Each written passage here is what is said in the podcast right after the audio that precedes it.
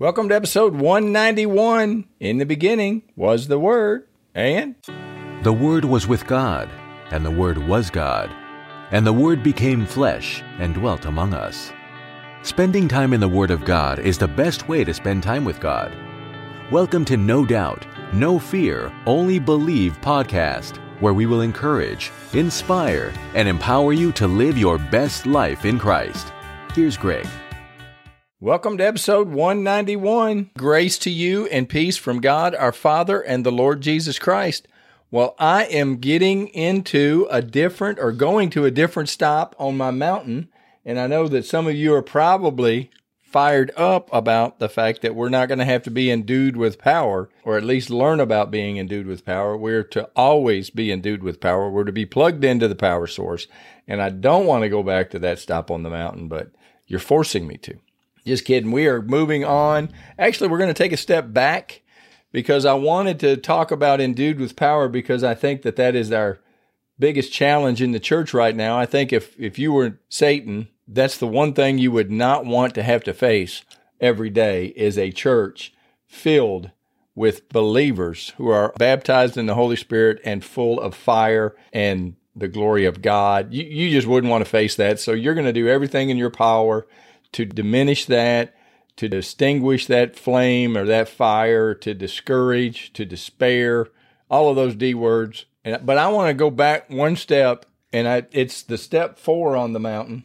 And if this is your first time here, welcome aboard. And I have created a simple picture of the mountain of God, and it's the journey from point A to point B. And I'll put a link to the map to where you can download the map. It's a free little map, and it's not a be all end all, but I just find it a lot easier to get my thoughts around different truths when I put them at maybe a different stop on the mountain. And that's kind of my whole and I like the word modus operandi of creating this mountain is so that I have a physical representation of this journey you and I are walking through life, the Christian walk, if you will. And so this next stop is called imitating Christ. And this was stop four on my mountain. I wanted to go deeper into the endued with power, and I've already told you because I think that that's there's a big power shortage in the church, and I kind of wanted to just address the big elephant in the room in a scripture that I use a lot when I go to teaching. I don't think I've ever told you this, but it's in Ezekiel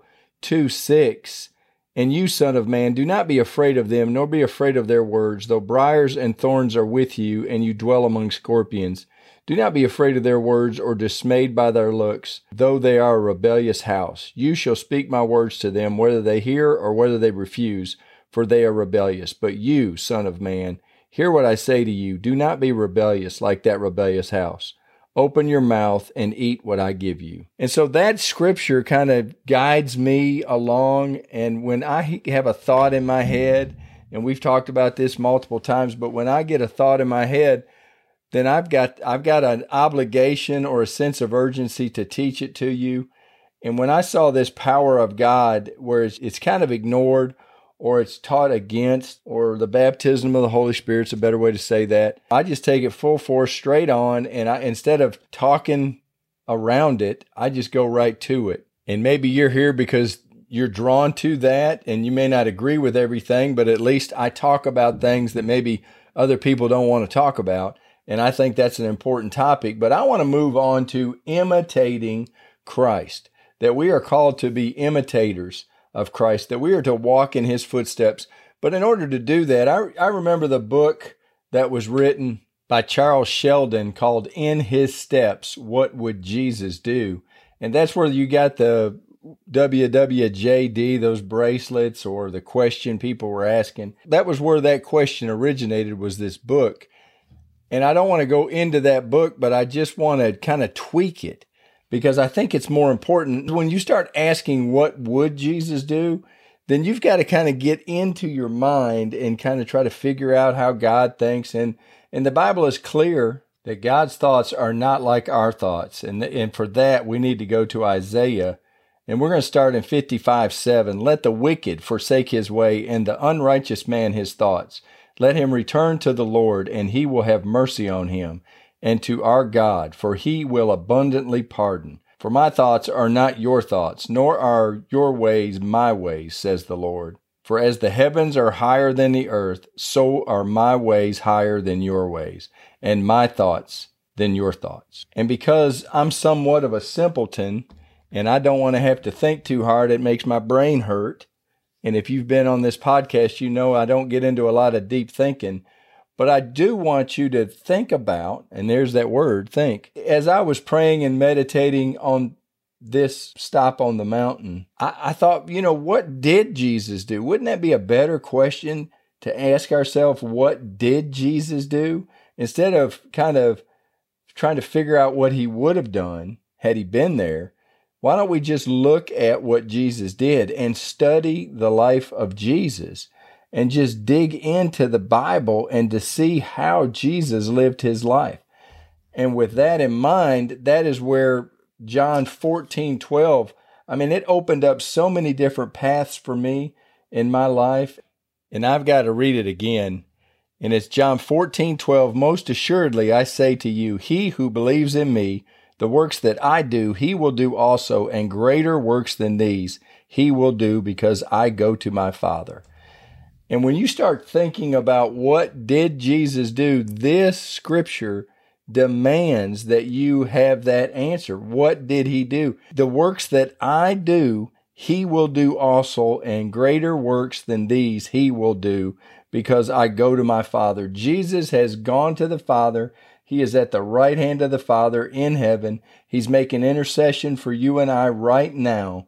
But we have in the four Gospels Matthew, Mark, Luke, and John we have what Jesus did here on earth. And if we take what Jesus did and we then hold it up to John 14 12, that says, He who believes in me, now this is only if you're a Christian. These works that Jesus did, you can do also. If you're not a Christian, you might can exercise a little bit of faith, but then you kind of get into Matthew 7 22. Many will say to me in that day, Lord, Lord, have we not prophesied in your name, cast out demons in your name, and done many wonders in your name? And then I will declare to them, I never knew you. Depart from me, you who practice lawlessness. You want to make sure that you know Jesus and that Jesus knows you. You have to have a personal relationship with Jesus Christ. We are going to get involved with that, but we've talked about this on multiple occasions. But the Jesus pattern was preaching, teaching, and healing. And this is the preaching part. You have got to be in the body of Christ. You have to repent. You have to tell God, I am sorry. I've messed up and then accept what his son did for you on the cross. What Jesus did for you is he died and rose again so that we would never have to die again. But you have to accept that by faith. That's one thing he did. But it, when he was on the cross, and the three most powerful words that were ever spoken, I believe, is "It is finished." Jesus put a period or an exclamation mark at the cross and he said his work is done. And so he was able to die then. And once his death came and they buried him in the grave, then three days later, that's the resurrection. And it is so powerful. What did Jesus do? He lived a perfect life. He died a death and he rose again on the third day. He will never die again.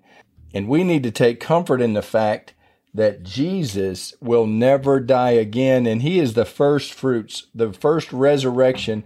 And if He has resurrected from the dead, if Jesus did it, we're going to do it. And if people can believe the fact that if their loved ones have died and will raise again on the resurrection or, or when Jesus returns, why can't followers of Christ believe that all these works we will do and greater works will we do because Jesus went to be with the Father. That to me is key to figuring out what we should do or what we can do. Now, if Jesus didn't do it, if we don't see a picture of God while he was here on earth walking and talking to people, if we don't see Jesus doing it, then I don't believe that we can do it in the spirit realm or by faith Now we might can do something that Jesus didn't do. I can lie. I can do something that Jesus didn't do. I mean, I I sin. Jesus couldn't did not sin. We we don't want to do things that Jesus didn't do. We want to figure out what Jesus did and we want to start imitating him. And again, remember, this Christian walk is not about perfection.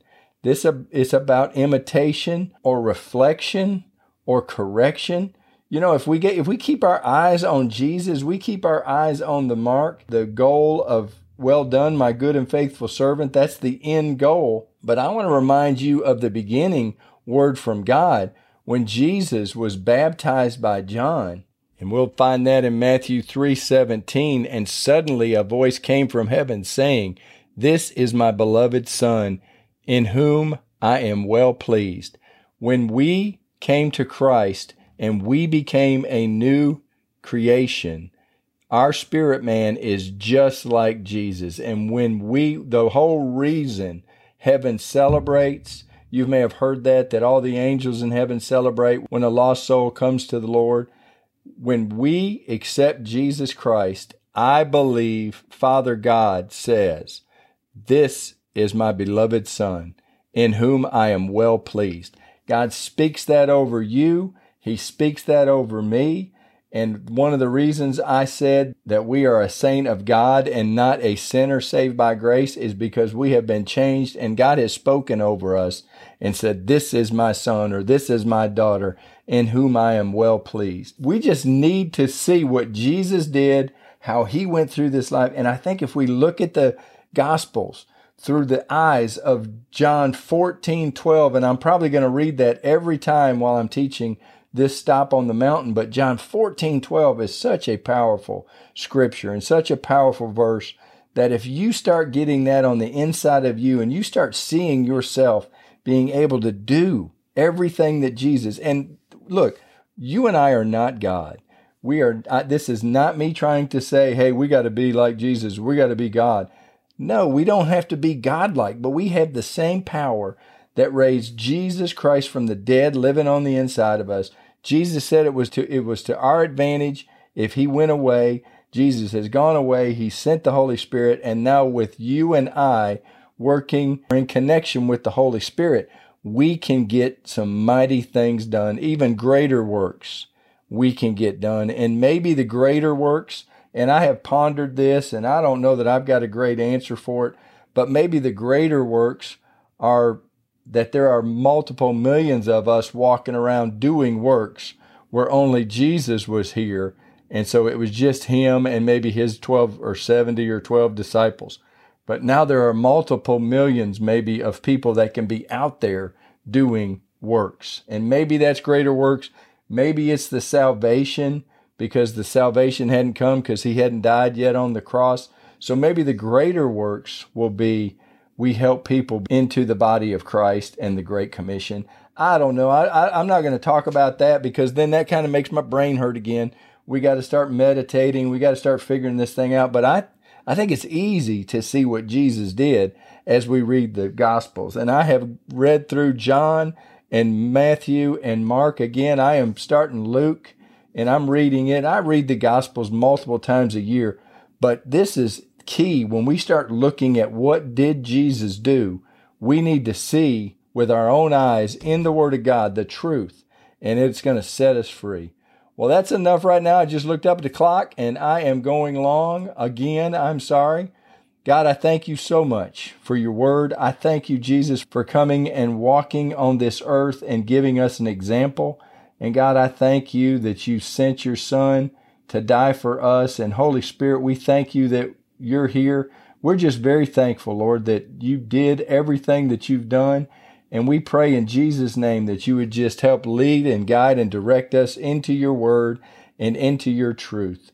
Lord, we thank you. We love you. We ask it all in Jesus' name. Amen. Well, thank you for being a part of this, and I look forward to visiting with you on the next episode. Thanks for listening to the No Doubt, No Fear, Only Believe podcast at www.nodoubtonlybelieve.com.